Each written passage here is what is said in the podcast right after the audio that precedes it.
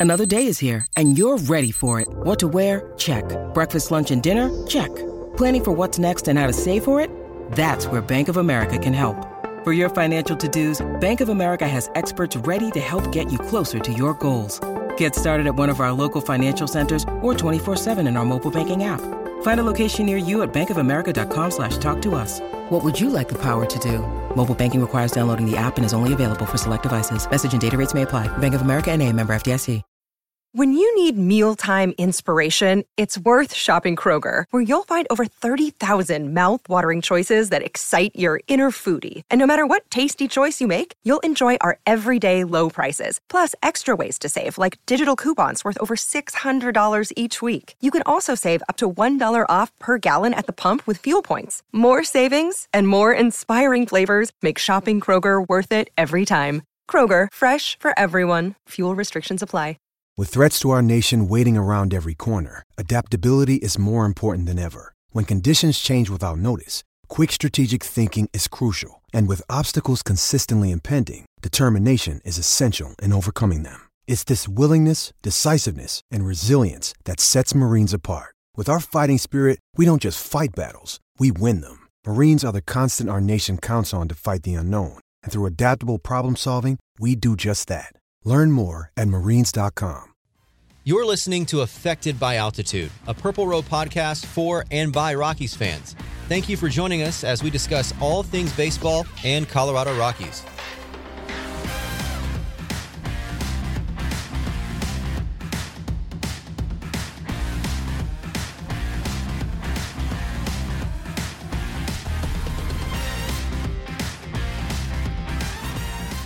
Hello and welcome to another edition of Affected by Altitude, a podcast by Purple Row, the Rockies affiliate of SB Nation. I am your host, Skylar Timmons, here in all my glory, joined always by non jerk people visiting Coors Field, Evan Lang. I try at least. That's good. As well as Mac Wilcox.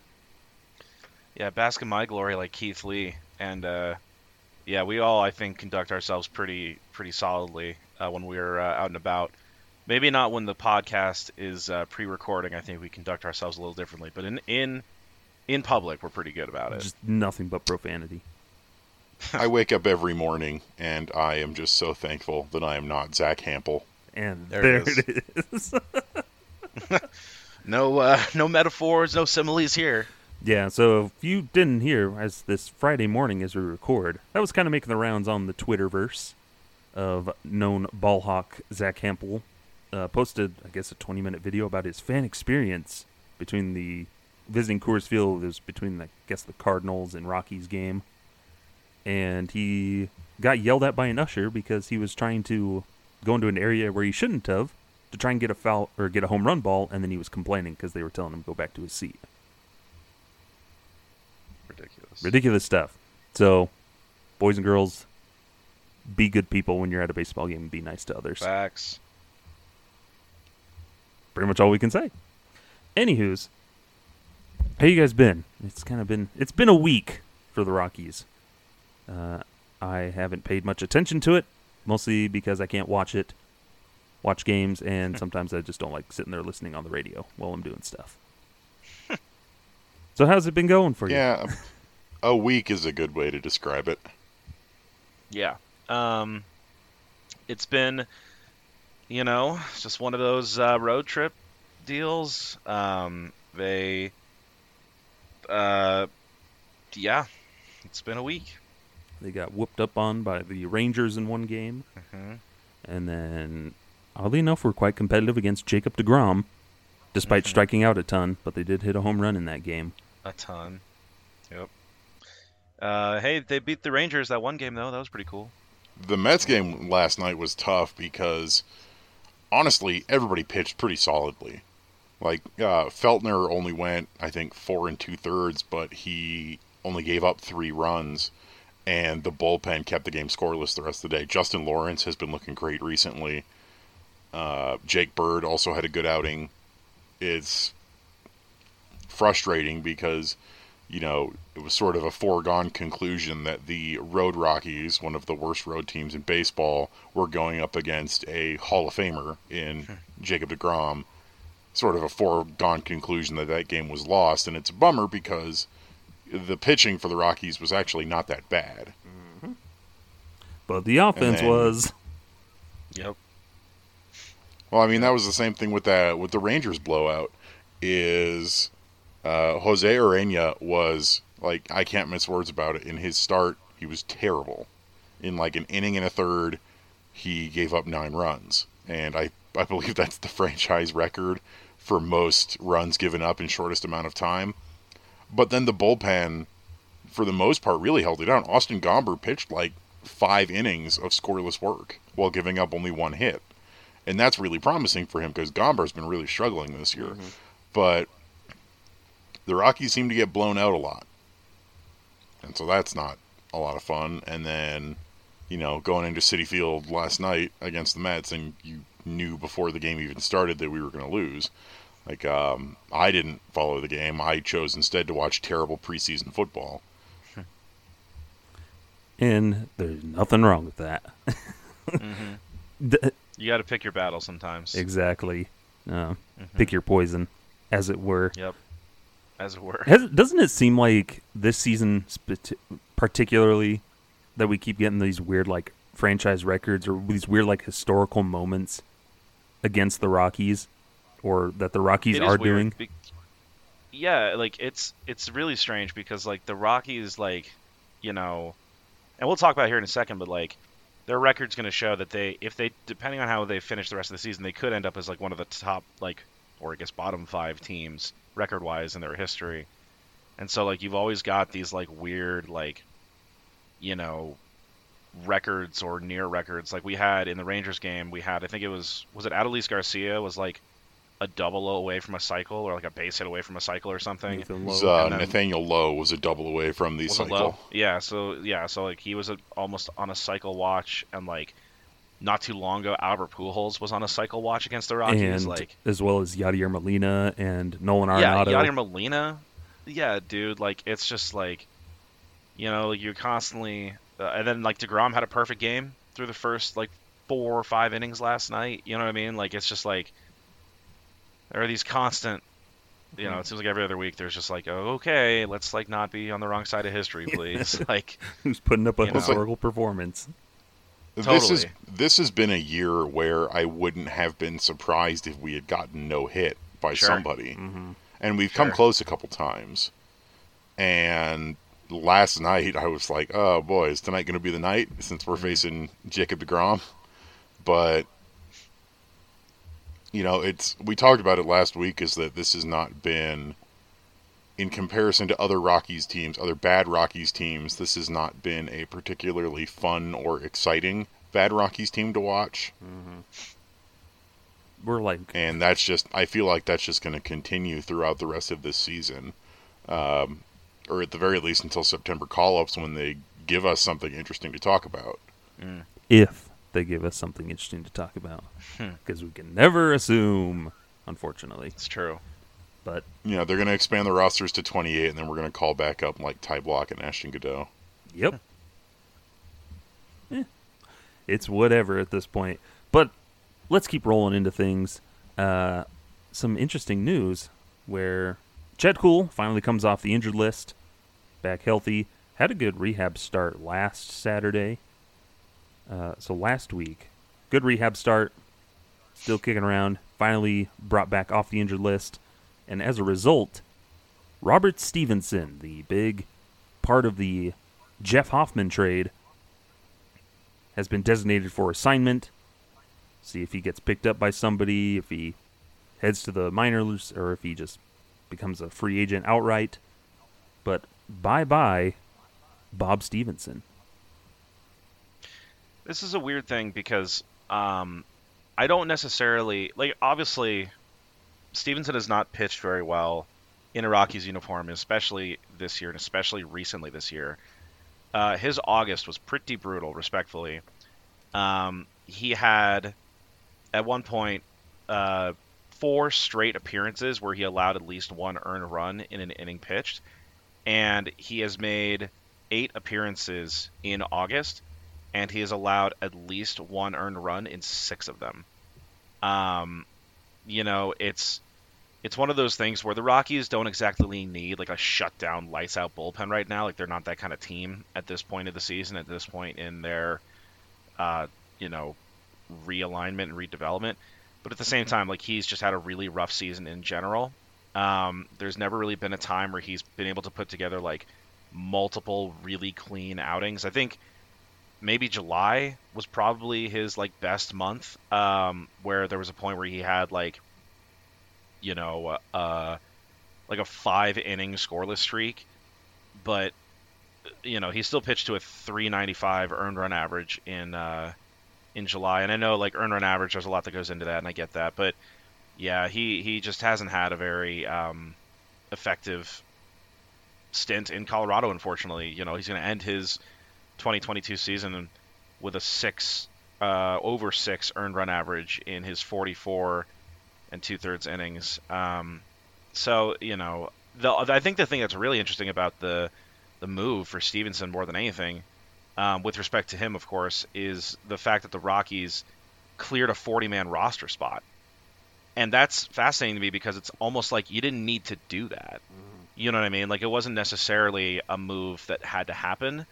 So what does that mean? Who is going to get added to that 40 man roster spot? Is there a name that we haven't seen yet, you know, that could be added and potentially potentially make a September call up? Like I don't know. Um, so that's the only thing of it. Uh, you know, as far as the designating for assignment and the removal of Stephenson from the major league team, it's tough, but I get it.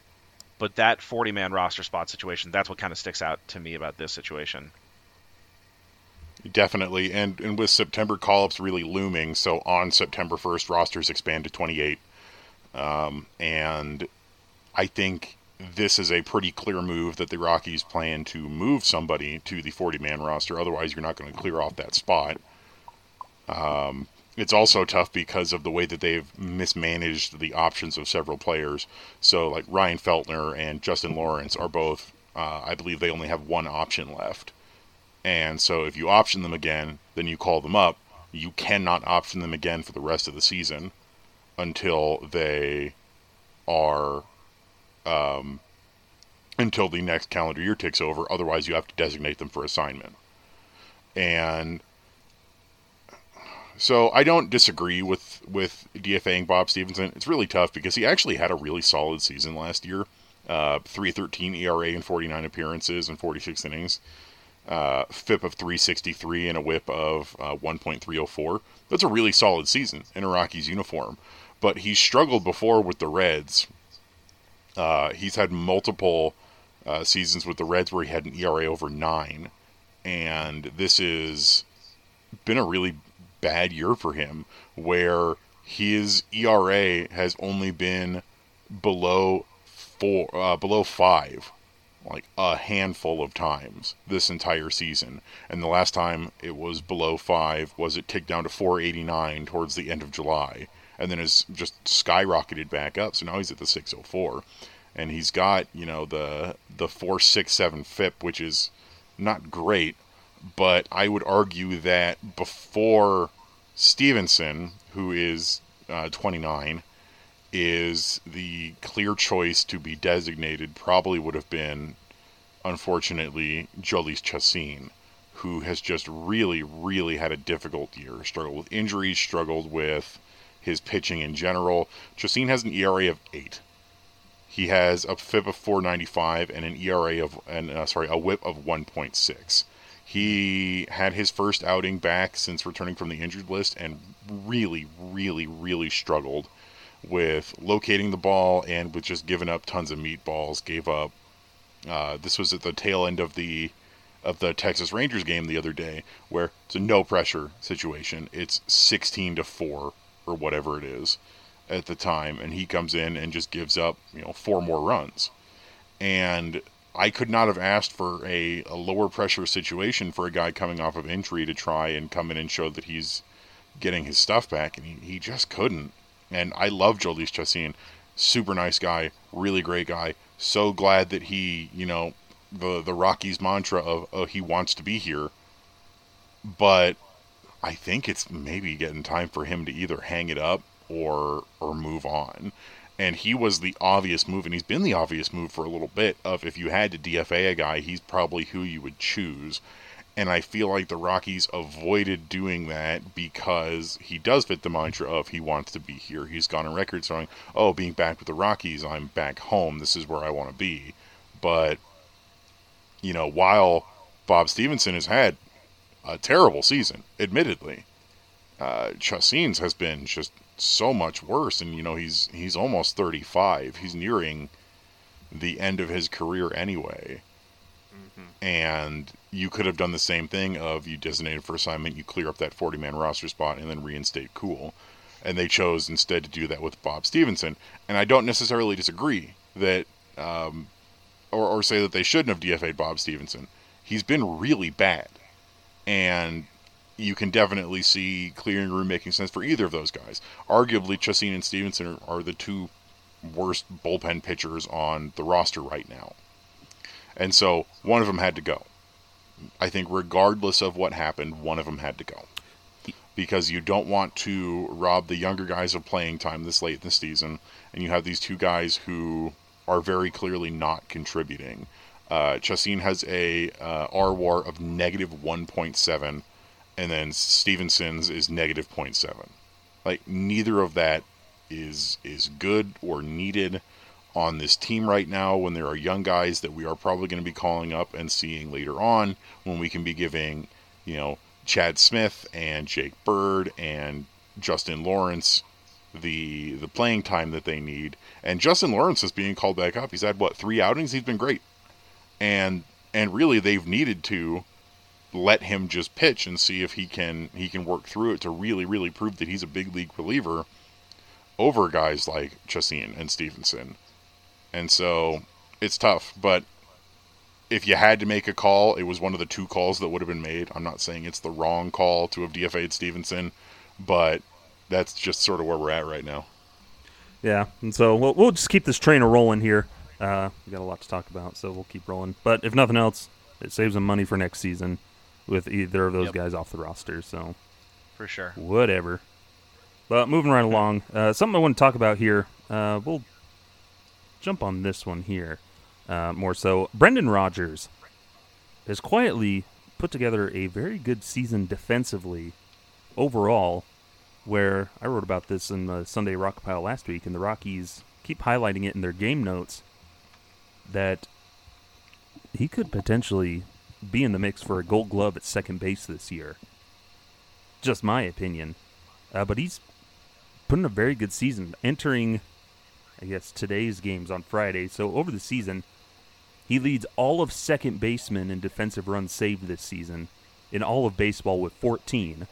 Next closest is Andres uh, Gimenez with Cleveland with 8. So almost double the amount of DRS at second base in all of baseball has the top ultimate zone rating at 5.6. Overall, he's put in a pretty good season and has, in the National League, played the position the most, is among top leaders in putouts, you know, assists, double plays turned, innings played at the position. What do you guys think? Does Brendan Rodgers, is he a dark horse candidate to win a gold glove this season? What do you think, Mac? I'm going to cheat, and I'm going to cite the article you wrote, Skylar, because no, I'm like frankly, like I wasn't like I think that Brendan Rodgers, you watch him on TV and you say, yeah, this guy's got a solid glove, but I don't think you really think of him as a Gold Glove mm-hmm. second baseman until you look at some of the advanced stats. So. For those listening, if you haven't checked it out yet, Skylar did write an article. Brendan Rodgers is worthy of Gold Glove consideration on August the 21st. So go back and read that if you haven't already. But to your point, you know, you at the time, you know, it, it's probably different as the time you guys are listening, but like at the time the article was written, Brendan Rodgers has a nine point, or excuse me, a point nine eight one fielding percentage, and like that's not spectacular. Like it's it's good, it's solid, but it's not like incredible. And so immediately you're like, okay, well wait, if that's true and he's made some errors, then like maybe he's not a Gold Glover. But to your point, when you get into those defensive runs saved, which are so much higher than every other, um, you know, second baseman in the game, you mentioned all the putouts, assists, and double plays. Well, that makes sense because the Rockies are a high contact team. A lot of the starting pitchers are frankly giving up a lot of balls in play. Sometimes guys like like Senzatela, they pitch to that, right? He wants his ground balls, and Rodgers and Iglesias get a lot of chances. Other times, when Marquez's fastball is getting knocked around like it is this year, it just happens. But either way, Rodgers has always been a steady hand out there at second base. Um, and I think when you look at these advanced metrics, you have to talk about him being a Gold Glover. You know, I think he makes a really good, good case for just winning it outright. Um, I don't want to get too much into his overall year, but I think you know here in about a month or so, we're going to be having our wrap up of the year podcast, which will probably be a long one, just talking about the year in general. And one of the things I think we're going to have to talk about is that if there's one positive to take away from this year, and I think there's a few, but one of them has to be the fact that in my mind, Brendan Rodgers has become a top five second baseman in the game in just about every reasonable metric. One of those being that I think his glove has really developed. Bud Black talks about it a lot. You know, you see it on, on these pregame and postgame interviews that like Bud Black has a lot of faith in his glove, and I think that there has to be a conversation around his uh, Gold Glove status, and I think that there's a very strong argument to me that yeah, Brendan Rodgers should absolutely win the Gold Glove this year. Mm-hmm. I I really agree. Um, especially like honestly, it's like oh, is he a dark horse? It's like he's a dark horse because he plays for the Rockies, and the Rockies have had a bad season. But in general, he shouldn't be because, like you said, of all National League second basemen, he's got the most innings. He's got that top DRS mark for all second basemen in over. Uh, excuse me. The the next guy up is Tommy Edman of the Cardinals, who has about half the innings that B Rod has played. And you you definitely look at you know early early in the season, April and May. B Rod was not doing that great, either offensively or defensively. You saw some errors, and overall you saw the the Rockies infield defense as a whole look really bad. And I think the elevation of Brendan Rodgers is also elevating his teammates, especially someone I've talked about for having, you know, really bad defense, especially early in the season and last year. Jose Iglesias has really cleaned up his game. And I think you can also contribute that the one, Iglesias has been in his career a very solid defender. But now he's got an additional very good defender to work with. And you've got Brendan Rodgers, who is there's no beating around the bush. Brendan Rodgers is the Rockies' most valuable player at this mm-hmm. point. If you were to end the season right now and ask me, okay, who's the Rockies MVP? I'm going to tell you it's Brendan Rodgers, which is a huge step up after, you know, we talked about back in April and May of how much he was struggling both offensively and defensively. And I think him really hitting stride at the plate has also allowed him to not have to press as much at the glove because he's not – pressing as much overall. And you look at this DRS of 14 and you compare it to other positions. So let's talk about third base. Who's the who's gonna win the Gold Glove? Well, you know it's probably gonna be Nolan Arenado again with his 15 DRS, and you know that's only one more DRS than than B Rod has at second base. Or you look at uh, shortstop, and the the top DRS at that position is the Astros' Jeremy Pena with 14. All right, that matches Brendan Rodgers. You you look at all these other positions in the infield, and Brendan Rodgers is just he's been one of the best defenders. He's really put a difficult start to the season behind him, and you've seen him put in the work. Uh, Mac, you've discussed this. We've seen it on, on TV and we've discussed it previously of him working with Stu Cole and the other coaches before games with the ground ball machine, putting in the extra work with the glove to improve his defense at a position that was not his native position. Brendan Rodgers was a shortstop, shortstop for a long, long time, expected to be the heir apparent at shortstop, and then it was, you know, uh, with Trevor Story seemingly locked in and and DJ LeMahieu departing that was when they really made the conscious decision to move him to second base a couple years ago. And it wasn't necessarily a smooth transition. And Rodgers' glove work was not necessarily always the highlight of his prospect profile. But if you look at where he's at now, he is just really really good, and he's not always making the flashy plays because second base is not always the position where you're going to make a ton of flashy plays. You you think back to DJ LeMahieu, who was a stalwart defender of second base, and he had some flashy plays, but for the most part, it's it's just really solid second base defense, and that's what Brendan Rodgers is doing. Mm-hmm. And then you combine that with just how good his bat has been since he busted out of that slump. I'm I'm thrilled to death, and I definitely think Brendan Rodgers should be in in the running for the Gold Glove, if not winning it outright. In addition to other awards, I I think he could potentially uh, win like the Silver Slugger for second baseman Mm-hmm. because he's been one of the better hitting second basemen in the league as well. But it all just wraps around to show just how good Brendan Rodgers has been this year. After such a difficult start, we were all going, "Oh, I don't know, this is really rough," and he's got to work through it. And you know, I wrote a, a lengthy article of like, "What are we going to do about this? What what is to be done about the Brendan Rodgers problem?" And now he's here, and he's exactly what the Rockies need him to be going forward. And he's still pretty young too. And I know he doesn't look it because he's got the, the the beard and the mullet that definitely tack on a a couple years to him. But he just turned 26 like a week or two ago. So this is a guy where we've got our second baseman of the future locked up. Yeah. And it's pretty important. And I want to go back to this glove conversation.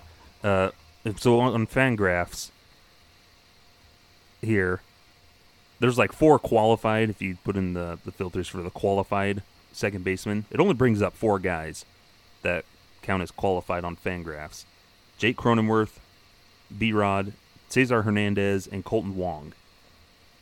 Of those four, only Hernandez has played more innings at second than Rodgers, and just 54 more innings. He has a negative six DRS, a .5 ultimate zone rating, uh, a DEF of negative 0.1.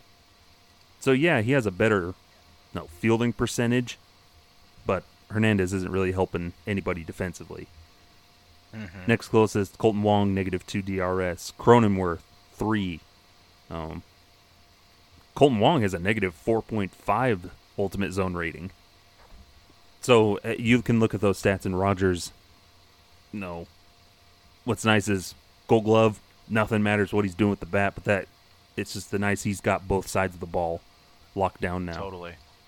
So who knows? It's like wild how not close it is. Yeah, In a way.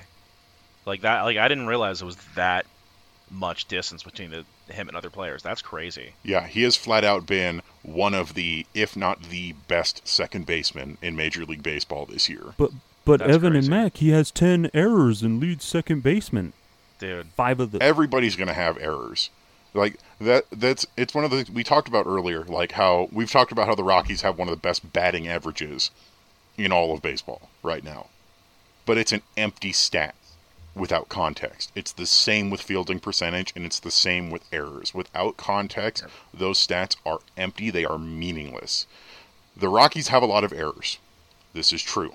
This does not necessarily mean that they are a terrible defensive team, even though they have had some really sloppy defense at times. What it means is that they are having far more plays on the ball, on the ground, in the infield mm-hmm. than most other teams, which is absolutely true. They lead the league in double plays turned, or if if they're not currently leading the league, they are one of the the top teams. Mm-hmm. And they also lead the league in, or one of the league leaders in ground balls fielded because this team is a pitch to contact team. A lot of the pitchers, especially Kyle Freeland and Antonio Senzatela, their job is to make the ball be on the ground for the infielders to handle. And so that is why you're going to have more errors because you're having more opportunities to have more errors.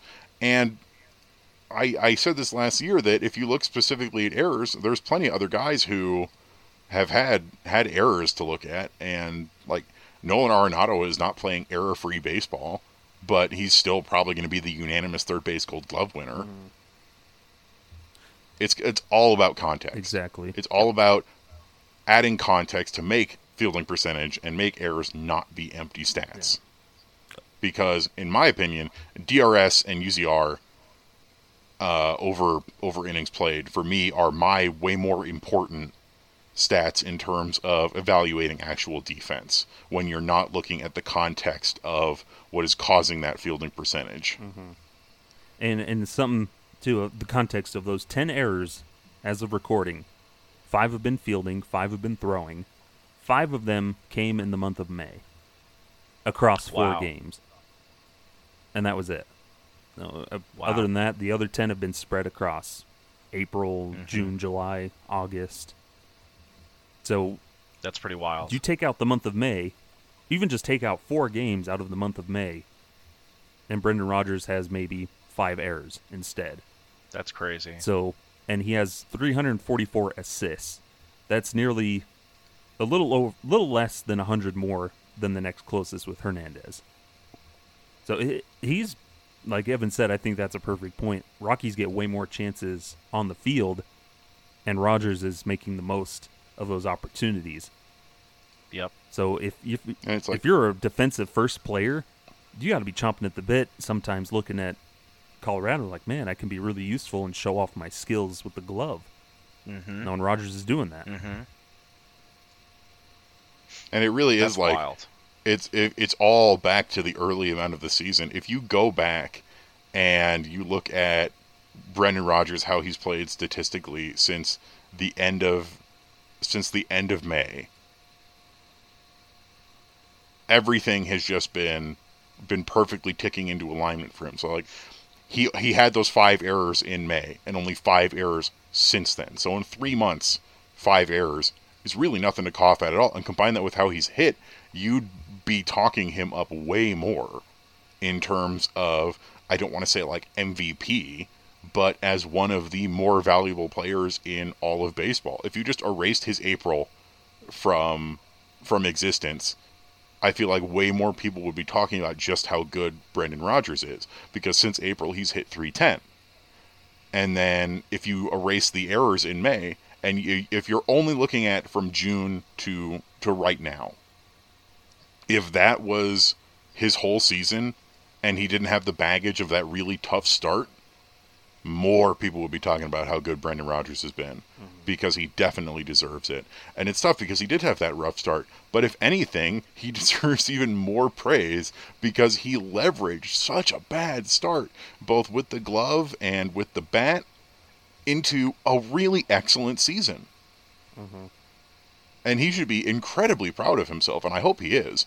You know, I, I haven't had a had a chance to to to talk with him or really hear how he's feeling about that, but he should be incredibly proud of he took a season that by his own admission he wishes n- he could just pretend never happened and turned things around so immensely that he is without a doubt right now the Rockies most valuable player on this team and one of the best hitting and fielding second basemen in the entire league. So hopefully by season's end, he's going to take home some hardware because after a season where the Rockies got snubbed last year, we desperately need something to be happy about. Ryan McMahon could have won the Gold Glove at both third and second last year. Yeah. and it hopefully, know, as always, the award season, it's still biased popularity contest at times. Yep. No, the- the awards voting is still a little bit more. It's not as bad as All Star voting, but it's still no. Maybe Tommy Edman somehow does get nominated. Oh, we're going to put him at second base, even though he's only played like 500 innings there, and give it to him since he won it last year. Um, hopefully, we don't get that Isiah Kiner-Falefa thing when he was with the Rangers. Yes. But uh, so we'll be on the lookout. But that's something to, to keep an eye on as the season winds down. Of, you know, bet your everything you got on Brendan Rodgers. I think he's got a really good chance for it. But only time will tell. So we'll go ahead and take a break here, my friends. When we come back, we'll talk Rymac a bit, and then we got some a little bit like storylines through the end of the season. I want to get some takes from you on. So don't go anywhere. We'll be right back. Hello, and welcome back to Affected by Altitude, where 60% of the time, this works every time. nice. Nice. Still sticking around, we're talking now about our good buddy Ryan McMahon, who's kind of had a up and down season. want to talk about him just for a little bit here. Interesting season. He signs that big, you know, six-year extension during spring training. No, we had big hopes for him to finally, you know, his glove finally appeared last season. No, one of a Gold Glove finalist at third base. doesn't win it. We signed that extension to him this year, hoping that he can finally break through and become that staple in the lineup defensively and offensively. And unfortunately, 2022 hasn't been the best year for Ryan McMahon. He's been picking things up a little bit as of late, but overall through the season, not exactly what we had hoped for from Ryan McMahon on both sides of the ball, where he struggled offensively, he struggled defensively. Kind of an interesting season for Ryan McMahon. And I want to start with our own Mac here. Hmm. What's been kind of your perception of Ryan McMahon this year? Yeah, I, I think you're exactly right. You know, much like a lot of different Rockies, um, they've all kind of gone through, and baseball always has hot and colds, but I think really specifically, a lot of Rockies started off very, very slow and have started to pick it up recently. So, you know, we talk a lot about Brendan Rodgers. April was pretty brutal. Rymax was okay. He had 261. He had a couple bombs. He had 13 RBI. Not bad. Not not you know not awful you get into May, and uh, May was not as good. You know, 232, a couple more home runs, not RBI. We're not seeing the power I think that a lot of fans wanted out of Rymac in that time frame. Only five home runs through May total. Like that's not really what you know you want out of your guy that is usually slotted as the number maybe four, five, six hitter, right? You really want a bit more power out of his bat. Uh, June is probably his uh, best month so far, um, or excuse me, his worst month so far. He only hit 217, um, and this is again throughout this first start, we're really seeing that glove start to have some holes in it, um, metaphorically and literally, right? not physically, like we saw you know last week. Uh, but uh, but yeah, like he's really struggling throughout this first start of the season, this this first sort of half. July, you know, he does a little better at 221, but again, only two home runs that month, six RBI, striking out, you know, in about a quarter of his at bats, which isn't like horrible, but like he's really just kind of going through these these patches, these months where, in addition to the average being down, the power is not there. And I think with a guy like Ryan McMahon, especially this, you know, he's kind of sat in that six, seven spot. You don't necessarily need him to be a high average guy, especially because the Rockies have Jose Iglesias is a high average guy this year, which is surprising, but it is. You know, he's he's their highest average guy this year. We just talked about Brendan Rodgers has been great, high average guy. CJ Cron for the first half was a very high average guy. You don't need Ryan McMahon to hit 300, but that's why they wanted that power out of him that I think they've seen flashes of these last few seasons, and they didn't get that through the first few months of the season. Now, as Skylar alluded to, August has been a complete resurgence. So far in August, we're recording on the 26th, which is a Friday. He's hitting 320. He's got five home runs this month, which is the most of any month this this season. 15 RBI. Is playing very solid defense, minus again that one weird day where his glove ripped in half or whatever. And he's really come on. And this is the Ryan McMahon that I think Rockies fans were expecting to see with that six-year deal.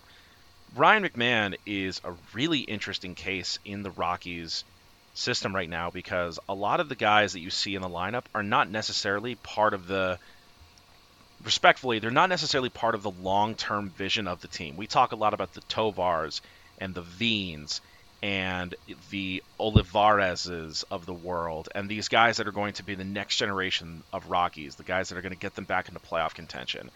And a lot of the guys you currently see in the lineup are probably not part of that vision, right? The 2020, let's say five, six, seven Rockies that are, we're hoping to be those big playoff contending teams no offense to any of these guys, but the Randal Grichuks, the Jose Iglesias, the, CJ whatever the whatever the you know the plural of that is, the CJ Crones, those players are probably not going to be part of those teams.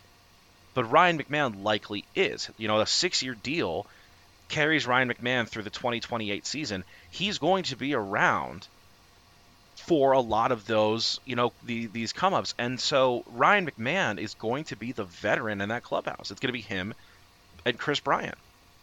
Those are the two bats that you're going to see as staples in the Rockies lineup. Brendan Rodgers, too, right? Uh, guys like that. But I think especially Rymac, he's been around for a little bit now. We've seen him, you know, we've seen what he can do. And so I'm really hoping as we finish out the rest of 2022 that Rymac can finish out strong. That's the biggest thing for a lot of the Rockies, right? Just finish out strong. You know, obviously disappointing season. That's okay. We're almost out of August. He's played very well in August. Let's get through September.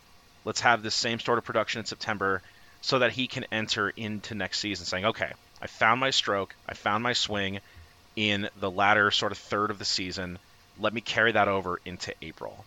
We could have a very, we probably are going to have a pretty different looking Rockies team in 2024. 23, I think you're going to see a lot of the same names, the Crones, like I said, maybe the Grichuks, things like that. But tw- shoot, maybe even the Iglesias is Iglesias. Uh, but the 2024 Rockies, Ryan McMahon, I think, is going to have that leadership presence in the clubhouse.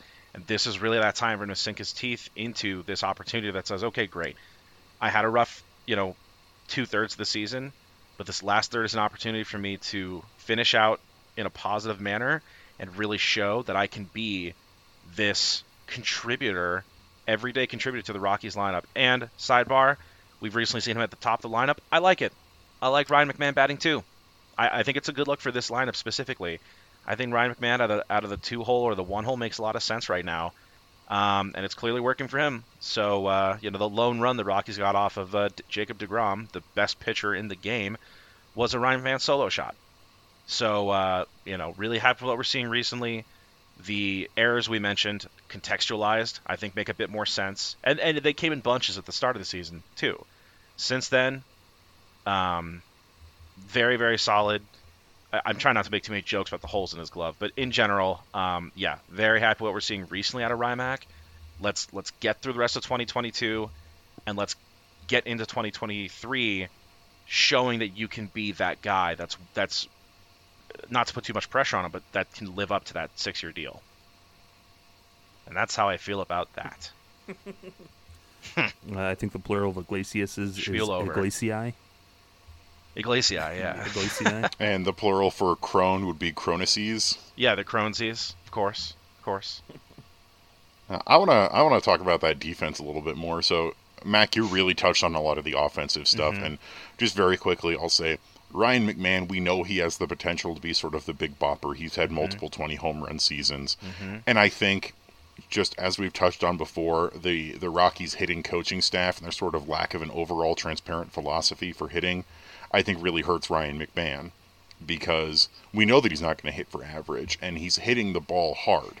He's got he's got one of the better hard hit percentages on the team, but he just hasn't been able to parlay that into much success this year until until this latter stretch. And I would love to see uh, him definitely work on some stuff in the off season with some different coaches to have a fresh new approach coming into the 2023 season but you know he's finding his stride right now offensively, and that's awesome. The big thing that was hurting Ryan McMahon earlier in the season, um, in addition to you know, his, his bat not really being where we expected it to be, was that that defense was looking really rough for him. And you look at it of oh well he's got the uh, he's got 14 errors on the season, and he had all of these other issues and you you contextualize that with all right, so he just lost Trevor Story, one of the better defensive shortstops, and traded that in for Jose Iglesias, who was coming off of a, a pretty difficult season in terms of his defense. One of where last year he was one of the worst defenders in the league. And, you know, we've seen Iglesias really put it together, and we've seen Brandon Rodgers really put it together. And you know what? We've seen Ryan McMahon really put it together because of those 14 errors, nine of them were in the first two months of the season. And we talked about this with Brandon Rodgers, where the the errors are really front loaded, and we've seen Ryan McMahon adjust and get a lot better. And you know he he's still going to have errors because, as we've discussed, the Rockies are a ground ball heavy team that requires a lot on fielding the ball. But the fact that he's only had, like Brendan Rodgers, five since May ended that is, I think, a testament to that he is still a really good defensive third baseman, and we've we've seen him make these amazing plays. And if you look at the the DRS, he is still one of the best defensive third basemen in the league with his 10 DRS. Um, uh, up there with Josh Donaldson and Ramon uh, Urias, and only three people ahead of him with uh, Ke'Bryan Hayes and Nolan Arenado and Jace Peterson. And he's got the most innings played at third base of any of those players. He's got more innings at third base than Nolan Arenado and only five less DRS. He's playing good defensive baseball right now. And it's a shame that, much like Brendan Rodgers, that struggle at the beginning of the season has really changed how a lot of people are looking at him because he has been good defensively. And you look at that most recent error where it went through his glove, how much of a freak accident was that? Where he was talking about that glove was his, his baby glove for his professional career. He's been using it since he was playing A ball. And now, just at that time, is when the glove decided to go. But that's just one error. The one only error that he's had in the entire month of August. He's been he's been so much better and he's not getting enough credit for it. And I think it is largely because he had that difficult start and you combine that with the with the contract that he signed in the off season for the extension and people are, you know, expecting the world of him and because he's not delivering the world, people are, are pretty down on him and I, I don't think that's really fair. Mm-hmm. Yeah, I think you guys both covered this perfectly. You know, exactly what I was hoping out of the conversation. Where I think the errors coming in bunches and just the effect they had on the game, and it just fit into this even bigger narrative where the Rockies team as a whole was struggling defensively. Where no, it does hurt the perception, and just like Rodgers, they've both done spectacular jobs of cleaning things back up. You know, get back to a, you know, a natural what we'd expect from them, and mm-hmm. they can take the lessons learned from this year, apply them to next year, and hopefully, you know, have very clean, very enhanced defensive glove work, which, as we know with the Rockies, that is a priority for them. They need clean, mm-hmm. pristine defense when they're going to have their pitchers throw ground balls a lot. So. And we definitely got spoiled because we had Coors Shield for so long, yep. where we had the infield of Nolan Arenado, Trevor Story, and DJ LeMahieu, and then, despite having some rotating first basemen, the you know really pristine infield defense. And when we didn't immediately have that, despite all three of those players now being gone, I think people were a little, you know, over expecting of the infield defense coming into this year. You know, and, and myself included, I I was definitely very frustrated all the errors because you know the Rockies were definitely playing some sloppy baseball, and they've continued to do that but we've seen the two guys that really matter in this infield defense right now, the two guys that are long term with this team, Brendan Rodgers and Ryan McMahon, really step it up in terms of defense and, and be back to or be at where we need them to be and where we want them to be. Mm-hmm. So we need. And hey, mm-hmm. defensive future look is looking bright too, just like Mac talked about before. The guys that are coming up, Ezequiel Tovar, know, even Zac Veen and some of the other guy, other guys, glove work is going to be an important aspect of their game that they're all continually working on. And hey, they're getting ready, so it's exciting mm-hmm. for the future. We always love good defense. Well, before we we close out the show here, my friends, uh, I just kind of bring it back, Mac's whole thing of the walk, strikeout, home run type of game conversation. Where I was trying to figure out just kind of some storylines or things that are kind of coming through this last bit of the season. And so, as always, I'll kind of read out this idea, and you guys will designate whether it's a walk. So, walk is like, yeah, give or take a maybe. Strikeout is, yeah, no way. And home run's like, yeah, you knocked it out of the park. This is happening, type of thing. Mm-hmm. Makes sense. Hopefully, it makes sense to you at home or wherever you are driving down the street. And the people that you meet get along with each other. nice. I was going to go in a completely different uh, different direction, and I was going to levy that into the Magic School Bus theme. Oh, that's actually my first question. Is the Magic School Bus going to do an episode about the Rockies? Home run. Home run. We'll travel inside of the brain trust of the Colorado Rockies and just see what's going Let's on in there. Okay, so here's my first one. Riley Pint will get a big league debut this season. Walk, strikeout, home run. We'll start with Evan. I'm actually pretty confident in this. I'm going to say home run. Um, I think Riley Pint has he's done a lot this season in terms of showing how much he is he has developed. He was really solid in Hartford, and so far in AAA Albuquerque, uh, extremely limited sample size, obviously, but he's he's been pitching well, and I honestly think that the Rockies are going to call him up in September because they need to see is this the guy that we're going to be keeping long term. Um, he is a excuse me, he's a uh, he's a minor league free agent at the end of this season, and they've also got Rule Five protections that they need to keep in mind. And I think seeing what they've got in Riley Pint to finish off the season is a, in my opinion, a surefire thing. All right. What do you think, Mac? I think it's a good argument. I'm going to stick with Walk though. I think that Riley Pint getting a debut this season would be very cool. Um, you know, in a season that is going the way this is, I think it's all about those human interest stories. Win Bernard and guys like that. Riley Pint's one of those as a guy that retired and could finally make it to the you know big league stage, but at the same time, because of that limited sample size, I'm a little bit tenuous on whether or not they're going to call him up. I think that they definitely want to look at Riley Pint, you know, see what he's got in the future, but we've never accused the Rockies of calling guys up, um, you know, at a time we feel that it makes sense for them to, uh, respectfully. And so I think that because the sample size is so limited, they're going to be a little bit more antsy about calling him up and exposing him to the big league stage without more time in the AAA system. So I definitely could see it happening, but I'm not going to hedge my bets on it. So I'm going to stick with walk for that scenario. Interesting. Yeah. Interesting. Alrighty then. Moving right along. Uh, here's the next one. We will see Kris Bryant make a return before the season is done. Even, even if he only appears for one at bat. Will we see him?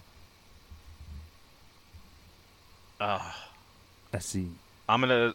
Mm, I'm gonna say it's a walk. I I think that it like we talked about this last podcast, and I think it makes virtually no sense to have him come back this season. I think you gain basically nothing, but at the same time, ball players are very proud. I think, and the Rockies want to get what they can out of Bryant, especially you know in the first season of his big you know contract, one of the one of the more I would say nationally recognized contracts in Rockies history. So I would say it's entirely possible that he's going to take some respectfully pretty meaningless at bats.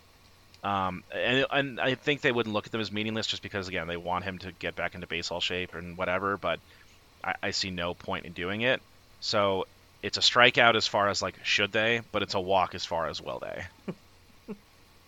Skirting the questions here. I I'm going to say I'm I'm, not going to skirt it. I'm going to say strikeout. I Yeah? think there are there are what 35 games left in the season. We've had basically no updates. He has not done any baseball activities. He's still in a walking boot. Mm-hmm. Um, his diagnosis of plantar fasciitis is not only extremely painful, but it does take a very long time to recover from. It can take upwards of six months of recovery time. And I understand that the front office has been very non committal about whether he's going to return, Bud Black especially, but with only 35 or so games left this season, I don't see it happening. And it's for the best, honestly.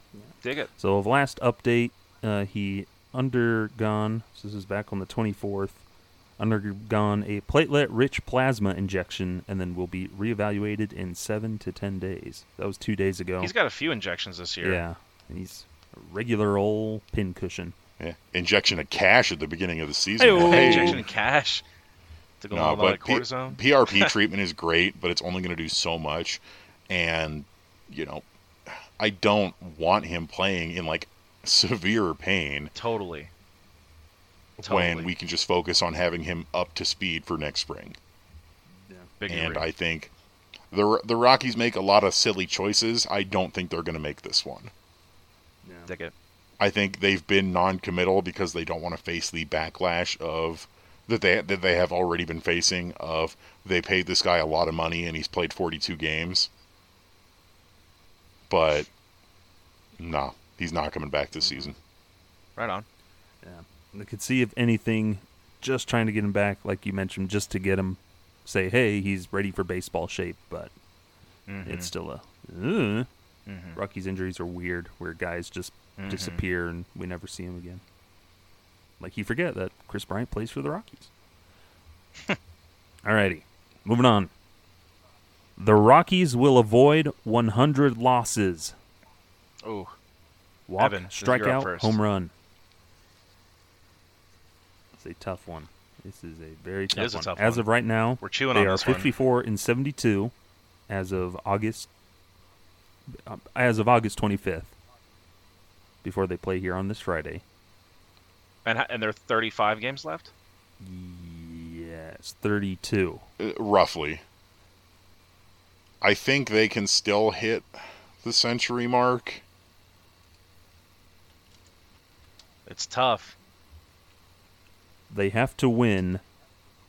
Let's see. I'm bad at math here. They have 54 Same, I'm wins. horrible at math. So however many it does to get to 63. Uh, I think they have to win like six more games or something like that. Um, no, eight more games. I'm bad at math. Um, no, nine more games. I'm really bad at math. No, Uh, 10 more 'cause if games. They Nine have, more games. If they have 54 wins and there are 162 games in the season, and they need to win at least 62 to avoid the They need 63 to avoid 100 losses. yeah. So nine games. They need to win nine games. It's the, the struggle of us trying to do math on the Dude, this is rough. We Look, we write about baseball. We don't write about math. Okay. cut this part out, please. No, I'm Um, gonna leave it because it makes me look really bad too. So, I'm gonna it's, say- it's equality right here. We all look dumb as bricks. it's pretty bad. It's pretty rough. I'm going to say it's a home run on this then.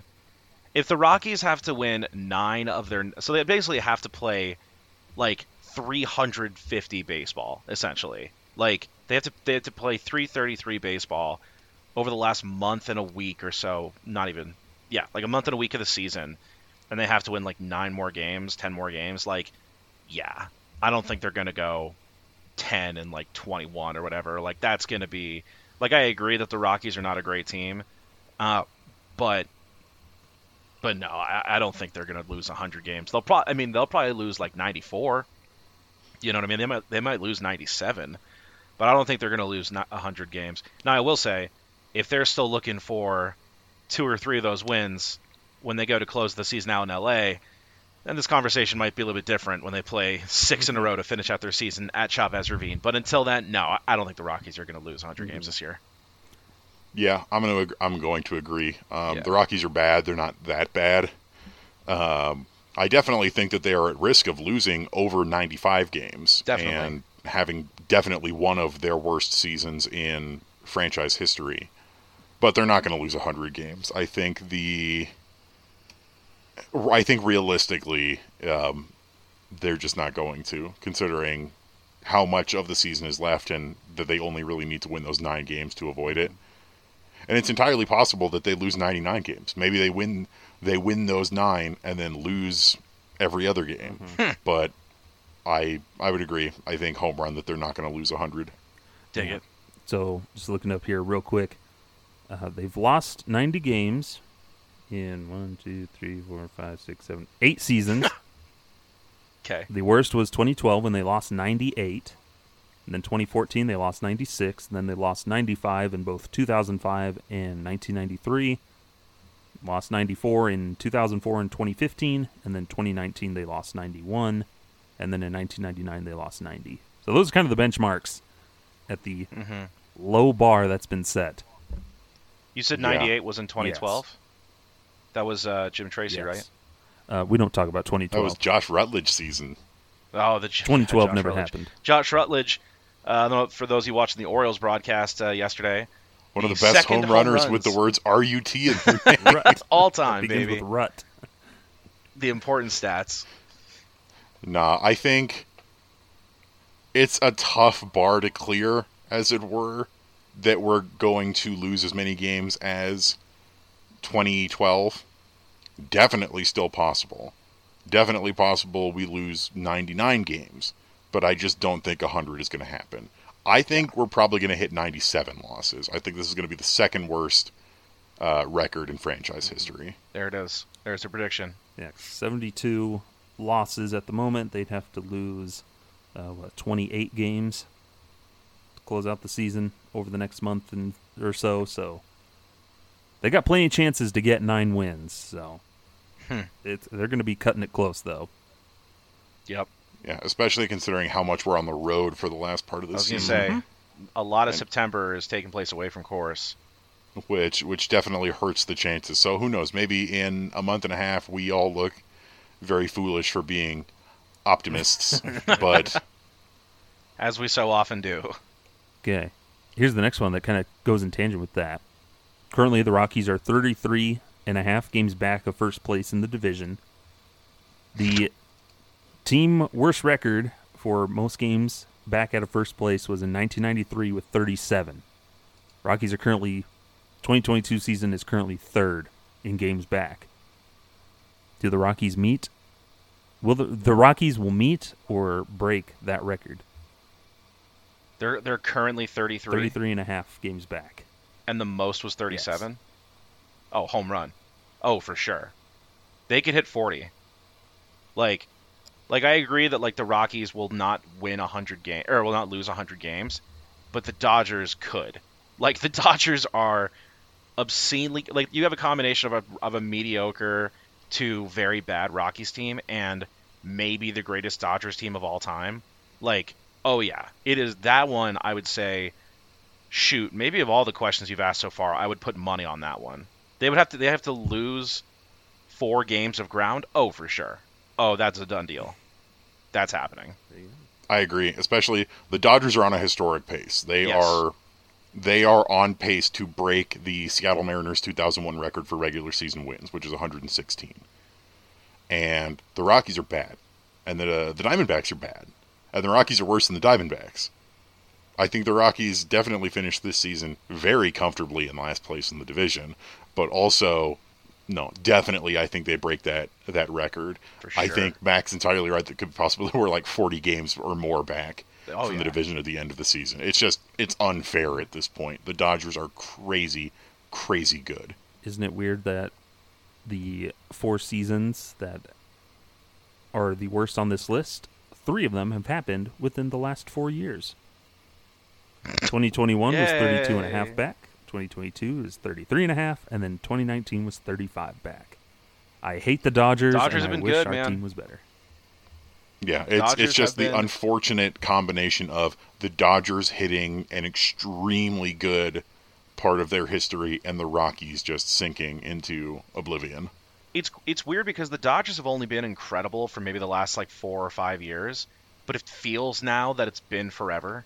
Maybe it's just to me. Maybe this might. Just It's because we have to play like- them so often. Yeah, like it, it, it feels like the Dodgers have been like this untouchable juggernaut, like the Braves were in the '90s for like years now. Even though that's like not really the case. I don't know. That's just me. Yeah.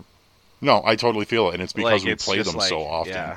I think it's going to feel a little bit better next year when the schedule's more evenly divvied up and we're playing every team in the league and playing the Dodgers less. Thank God, because it definitely is. We play so many games against the Dodgers, and they usually kick our teeth in Mm-hmm. in the division and in the games, and so.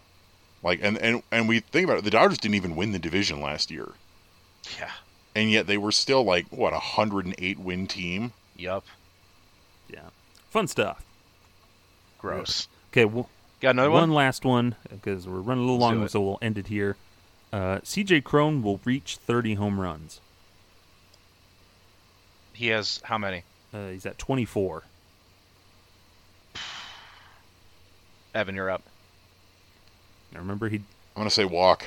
I wish I could say home run, but with Yeah. how he has been slumping recently, like we talked about last week, it is not. I think he lost a lot of ground, um, struggling here in August and, and after the All Star break. It's not impossible. Like I also don't think it's impossible for Ryan McMahon to hit 20 home runs, and there's plenty of season left for them to do that. And I think six home runs in a month and a half is not unreasonable but I re we really need to see the Cron Zone come back before I could confidently say that is a surefire thing. So I'm going to go with walk. I'm also gonna say walk, but I'm sorry, I'm leaning towards strikeout.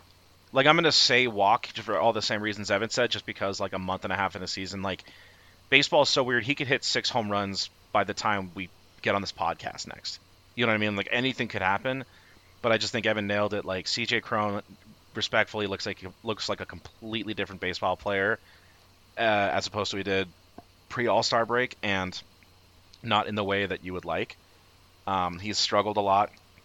He is striking out a lot. He has not hit for power. I know he had a home run the other day uh, against the was it the Rangers? Um, he had a home run at some point in the last like week or so. Uh, it was a big come from behind home run, so that was a great little moment for him. But uh, even so, like it's just it, the power is not been there for him. The recognition of pitches has not been there for him. Um, I would love to revisit this at the end of the at the end of the season and say, "Yep, he got to that 30 homer mark." But I just, you know, I'll say walk because you never know, and it certainly is possible. But I'm going to lean towards strikeout because I think he's uh, he's he's looking pretty rough recently. Yeah, I think this if he doesn't reach it, this would just be the second, or just the first time in Rockies history where the team has failed to have a player reach 30 home runs in consecutive seasons, something wow. like that. Wow. Somebody'd have to fact check me on First that, time ever? It was like 2005. They didn't have anybody reach 30 home runs. That's crazy. And so it's something like that. That's It's- wild. It's such a disappointing milestone, and we know Did- that this team has been bad at hitting for power. Um, one of the lowest rates of home runs in, in team history, like we talked about Mm-hmm. last week, behind like 93 and 94, the expansion years. Did he have 30 home runs last No. season? 29. Who did? Nobody. Sick. Good. So I, I'm fairly certain that this would be the first time in back-to-back seasons that the Rockies haven't had a player Yep. hit 30 home runs. Which, Wow. yeah, it's depressing if you go look back through home run totals over the season. You'll find some weird stats. We're also on pace for the least amount of home runs in team history this year, aside from 2020. wow. And it's what's really not looking good about that is you look at our team batting, and CJ Cron with his 24 is the only hitter above 20 home runs. Charlie Blackmon with his 16 is one of like two 16, over yeah. 15. Yeah. And then we only have five total players with double digit home runs. That's CJ Cron, Charlie Blackmon, Mac. uh, 24-16. Ryan McMahon and uh, Randal Grichuk both have 13, and then B-Rod has 11. Ooh, Goodness. the Blake Street ground ballers. Like, please, please That's- get us a new hitting coach and a different hitting philosophy, because as much as you want to be a pitching and defense team, you still got to have some offense. It doesn't matter how well your pitcher pitches if That's you don't give him any run support. And we saw this with Jacob DeGrom uh, the last couple years, where it became a verb of getting DeGrommed, of your pitcher throws a basically flawless outing, but you still lose because you didn't get any run support. Home runs win ball That's games. And on that stats. depressing note, good. we're going to close it out here. Uh, thank you so much, as always, for joining along with us here and to talk or listening to us each and every week. Uh, Mac, where can the fr- folks find you? yeah, man. Uh, hit me up.